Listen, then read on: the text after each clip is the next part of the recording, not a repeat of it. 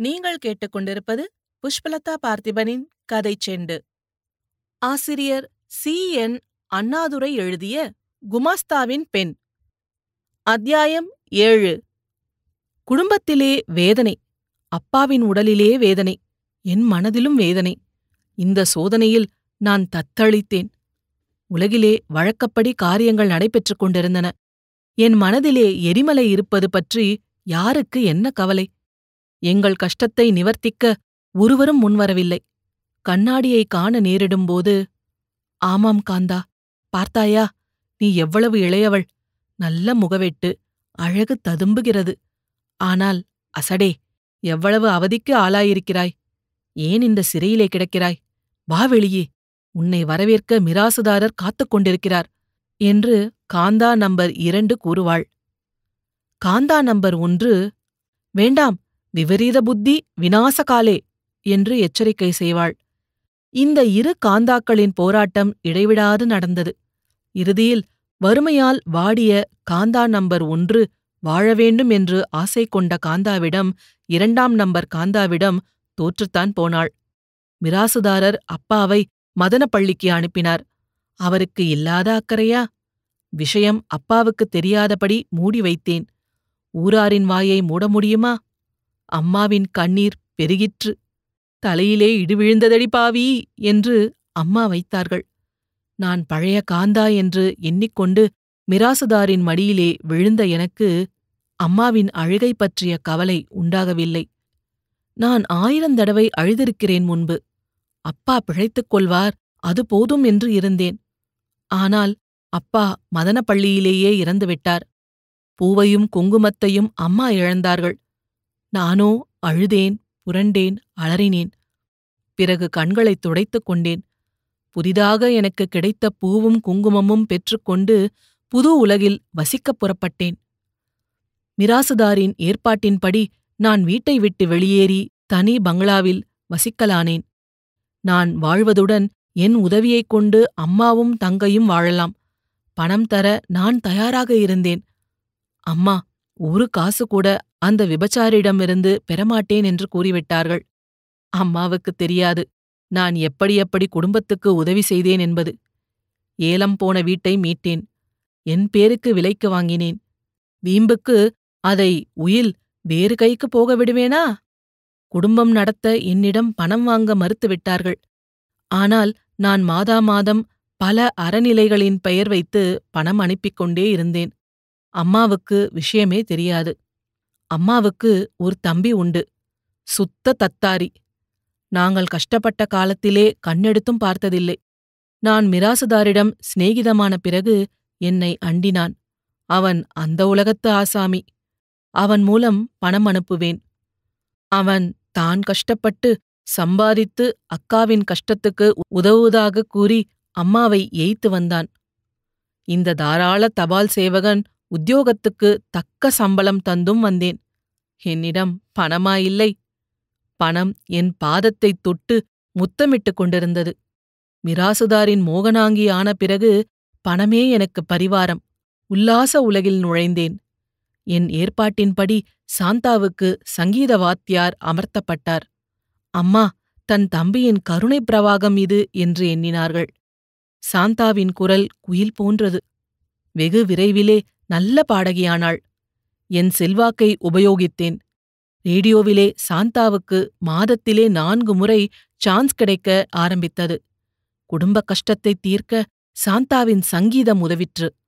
ஆனால் அந்த சங்கீதத்தை பயன்படுத்தும்படி செய்தவள் யார்? அம்மாவுக்கு அது தெரியாது. சாந்தாவுக்கு ஜாடை மாடையாகத் தெரியும். மண்டையை உருக்கும் வெயிலில் இருந்துவிட்டு குளிர்ந்த சோலைக்குள் போய் உட்கார்ந்தால் எப்படி இருக்கும்?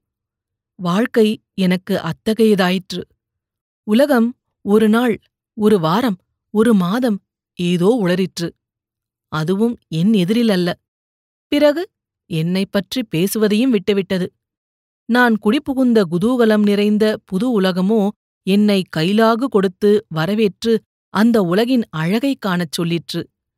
இவ்வளவு இன்பம் இருக்க இவைகளை விட்டு வீண் காலந்தள்ளினேன் மிராசுதார் வாங்கின மோரிஸ் மைனர் காரில் டிரைவர் துரைசாமி நாற்பது மைல் வேகத்தில் ஓட்ட மிராசுதார் என் தோள் மீது கையை போட்டபடி இன்று தாராசாங்கம் நாடகம் போகலாமா என்று கேட்கும்போதுதான் ஆகட்டும் நாடகத்திலே உட்காரும்போது என் வைரத்தோடும் தொங்கட்டமும் ஒளிவிட சிவந்த என் அதரத்தை பிளந்து கொண்டு நகைப்பு ஒளி தரவும் அதைக் கண்டு குஷி ஆட்கள் கண்ணை என் பக்கம் திருப்பி பூசை செய்யும் போதுதான் ஆகட்டும் டேராமா டீ போட எவ்வளவு நேரம்?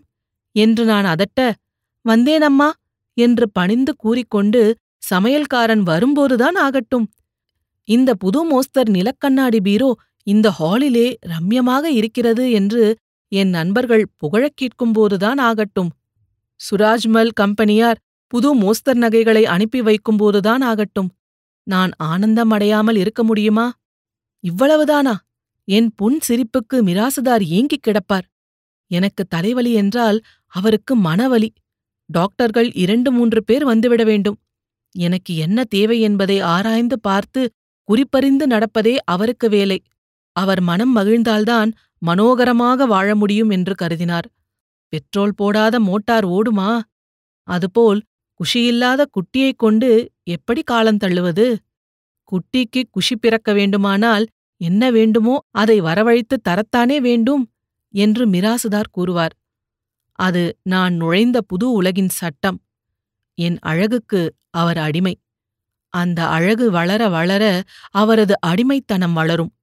ஆகவே என் அழகை அதிகரிக்க செய்வதிலே எனக்கு அக்கறை பிறந்ததிலே ஆச்சரியம் என்ன என்னுடைய ஃபேஷன்தான் மாடல் ஆகிவிட்டது. ஜாலி கேர்ள் என்பது எனக்கு புது உலகம் தந்த பட்டம். லக்கி ஃபெலோ என்று மிராசுதாரரை பாராட்டுவார்கள். எவ்வளவு வறுமையில் வாடினேனோ அவ்வளவு செல்வத்தில் புரண்டேன்.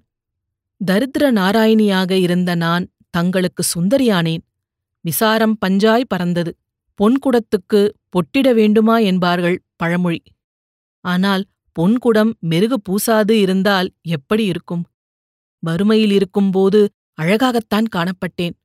ஆனால் முகத்திலே ஒருவித சோகம் கண்களிலே பசிக்குறி காணப்பட்டு வந்தது. புது உலகில் கிடைத்த மெருகு என் அழகை அதிகரிக்க செய்தது. மேகத்தை விட்டு வெளியேறிய நிலவு எப்படி இருக்கிறது?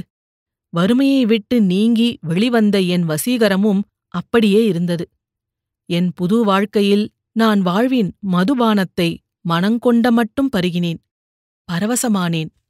எங்கள் அப்பாவை விரட்டிய மிராசுதாரர் என் விழியை தன் வழியாகக் கொண்டு என் பேச்சை வேதமாகக் கொண்டு என் மடியை தேவலோகம் என புகன்று என் சரசத்தை எதிர்நோக்கிக் கிடக்கும்போது நானே பெருமையும் அடைந்ததுண்டு. பணம் என் கையிலே புரளும்போது பூரித்தேன். வசீகர வாழ்விலே வேகமாக புகுந்தேன். ஆழமாக நுழைந்தேன். ஆனந்த வல்லியானேன். உலகம் உயிரோடு என்னை முன்பு வாட்டிக் கொண்டிருந்தது. இப்போது என் ஏவலாளியாயிற்று. இந்த நேரத்தில் என் அழகில் சொக்கி மிராசுதார் கிடக்கவும் மிராசுதாருக்கு கிடைத்தவள் நமக்கு கிடைக்கவில்லையே என்று வேறு குட்டி குபேரர்கள் ஏங்கவும் ஆறு ஆண்டுகள் மூழ்கி கிடந்தேன். மிராசுதாரர் எனக்கு அலாவுதீன் தீபமானார். சோதிமயமான வாழ்வு வாழ்ந்தேன். ஊரார். அதாவது நான் முன்பு வசித்துக் கொண்டிருந்த உலகில் யார் என்ன பேசிக் கொண்டிருந்தார்களோ தெரியாது. அதனை கவனிக்க எனக்கு நேரமில்லை. விதவிதமாக சிங்காரித்துக் கொள்ளவும் வகவகையான களியாட்டங்களில் ஈடுபடவும் பல பல பக்தர்களுக்கு தரிசனம் தரவும் பல பேர் தவமிருந்து வரம் பெறாது திகைக்கக் கண்டு நகைக்கவும் நேரம் இருந்ததே தவிர அந்த பழைய உலகைப் பற்றி என்ன நேரமேது? என் உல்லாச வாழ்வு உச்ச நிலையில் இருக்கையில் ஓர் நாள் இந்த சமயத்தில் சோமு என்னைக் கண்டால் என்ன எண்ணுவான்? என்று ஒரு புதுமையான எண்ணம் தோன்றிற்று. அந்த எண்ணம் வளரவும் தொடங்கிற்று. சில நாட்கள் சென்றன. சோமு என்னை காணும் சம்பவம் நிகழ்ந்தது. இத்துடன் இந்த அத்தியாயம் நிறைவு பெறுகிறது. அடுத்த அத்தியாயத்தில் மீண்டும் சந்திப்போம். இதுபோல பல சுவாரஸ்யமான கதைகளை கேட்க கதை செண்டு சேனலை மறக்காம லைக் பண்ணுங்க கமெண்ட் பண்ணுங்க ஷேர் பண்ணுங்க சப்ஸ்கிரைப் பண்ணுங்க. நன்றி.